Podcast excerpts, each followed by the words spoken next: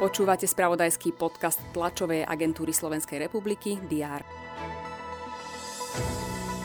Príspevky za ubytovanie pre odidencov sa zvýšia. Cieľom zmeny je motivovať poskytovateľov ubytovania k udržaniu ubytovacích kapacít a tiež rozšíreniu ponuky ubytovania zo strany súkromného aj neziskového sektora. Opičiek jahne sa u pacientky hospitalizovanej v Prešovskej nemocnici nepotvrdili.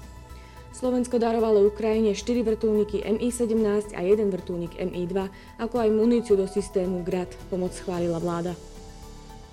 Francúzsko, Nemecko, Taliansko a Rumunsko podporujú, aby bol Ukrajine okamžite udelený štatút kandidátskej krajiny Európskej únie. Aj tieto správy rezonovali predchádzajúci deň.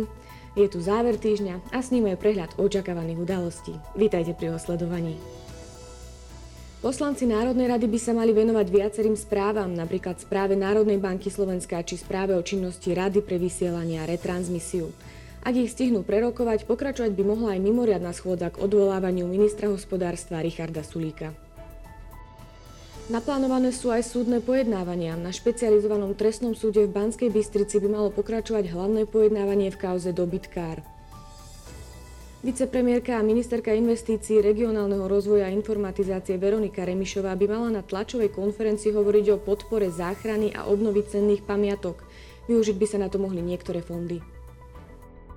Naplánovaná je aj tlačová konferencia mimo parlamentnej strany Dobrá voľba a umiernený. Hovoriť chce o raste cien potravín. No a hnutie republika za plánu informovať o návrhu na vyslovenie nedôvery šéfovi Envirorezortu Jánovi Budajovi. Očakáva sa aj briefing po ukončení zjazdu Konfederácie odborových zväzov Slovenskej republiky.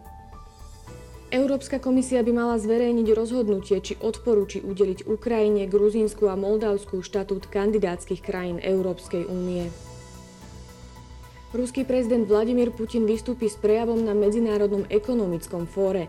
Prejav má byť podľa ruských médií mimoriadne dôležitý a veľmi zaujímavý, jeho obsah však nebol konkretizovaný.